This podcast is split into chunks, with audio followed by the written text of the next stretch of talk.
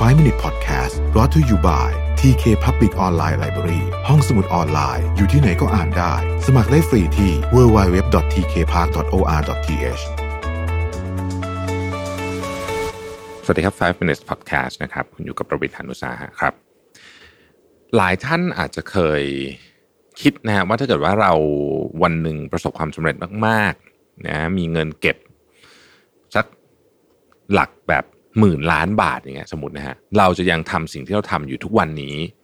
เหมือนเดิมหรือเปล่า เหมือนเดิมก่อนที่เราจะมีเงินหรือเปล่านะครับ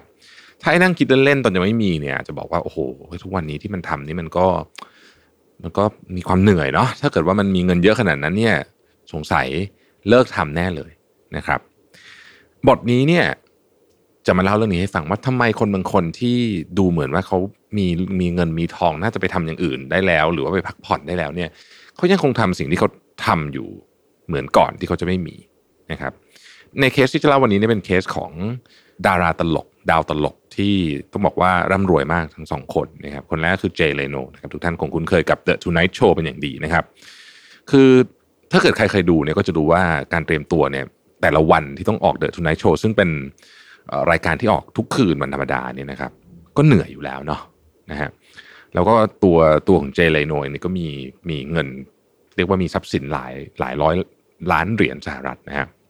แต่ว่าทุกๆวันหยุดเนี่ยเป็นเราเราทำงานห้าวัน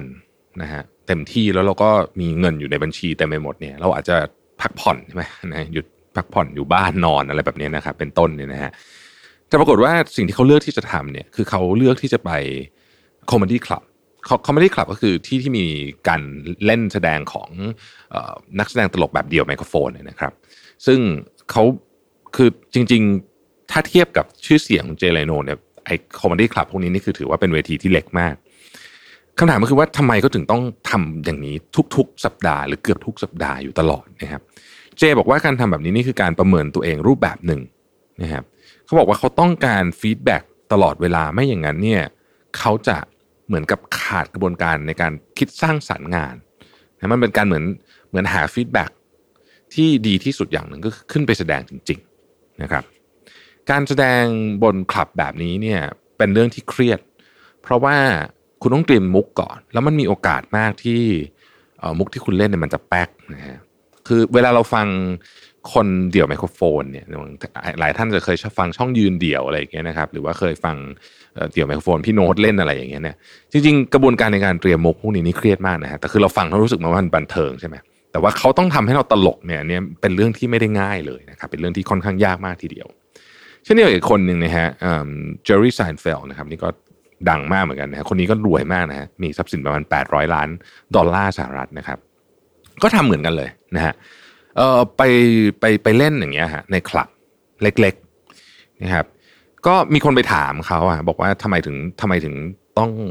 ต้องไปเล่นตลอดเลยเขาบอกว่าสำหรับเขาเนี่ยนะเขาต้องขึ้นไปแสดงในคลับแบบเนี้ยอย่างน้อยที่สุดเนี่ยเดือนหนึ่งสองครั้งคือห่างได้ไม่เกินสองสัปดาห์เลยนะครับเขาบอกกับหนังสือพิมพ์นิวยอร์กไทมส์บอกว่า มันมีบทความหนึ่งนะที่เขาเนี่ยได้ไปอ่านมาเมื่อไม่กี่ปีก่อนเขียนไว้ว่า เมื่อคุณซ้อมกีฬาชนิดหนึ่งมากพอ คุณจะกลายเป็นคนที่มีคลื่นความถี่กว้าง ซึ่งหมายความว่าทางเดินประสาทในสมองของคุณจะบรรจุข้อมูลได้มากขึ้น แต่ทันทีที่คุณเลิกฝึก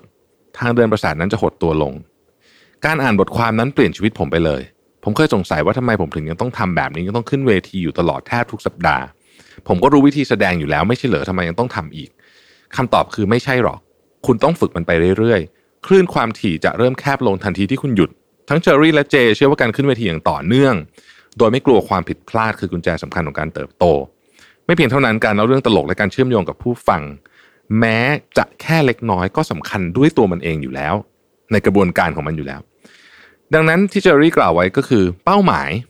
ของการไปขึ้นเวที ในวันหยุดที่หลายคนคิดว่าควรจะไปพักเนี่ยก็คือการขัดเกลาเรื่องเล็กๆน้อยๆเพื่อพัฒนาเรื่องที่ใหญ่กว่านั้น เขาบอกว่า เขายังไม่มีแผนที่จะเเลิกเล่นในในในคลับเหล่านี้ คือคือเขาจะทำแบบนี้ต่อไปนะฮะอะไรคือที่สองคนนี้ซึ่งเป็นสุดยอดดาวตลกมีเหมือนกันคือคำตอบก็คือพวกเขามีความ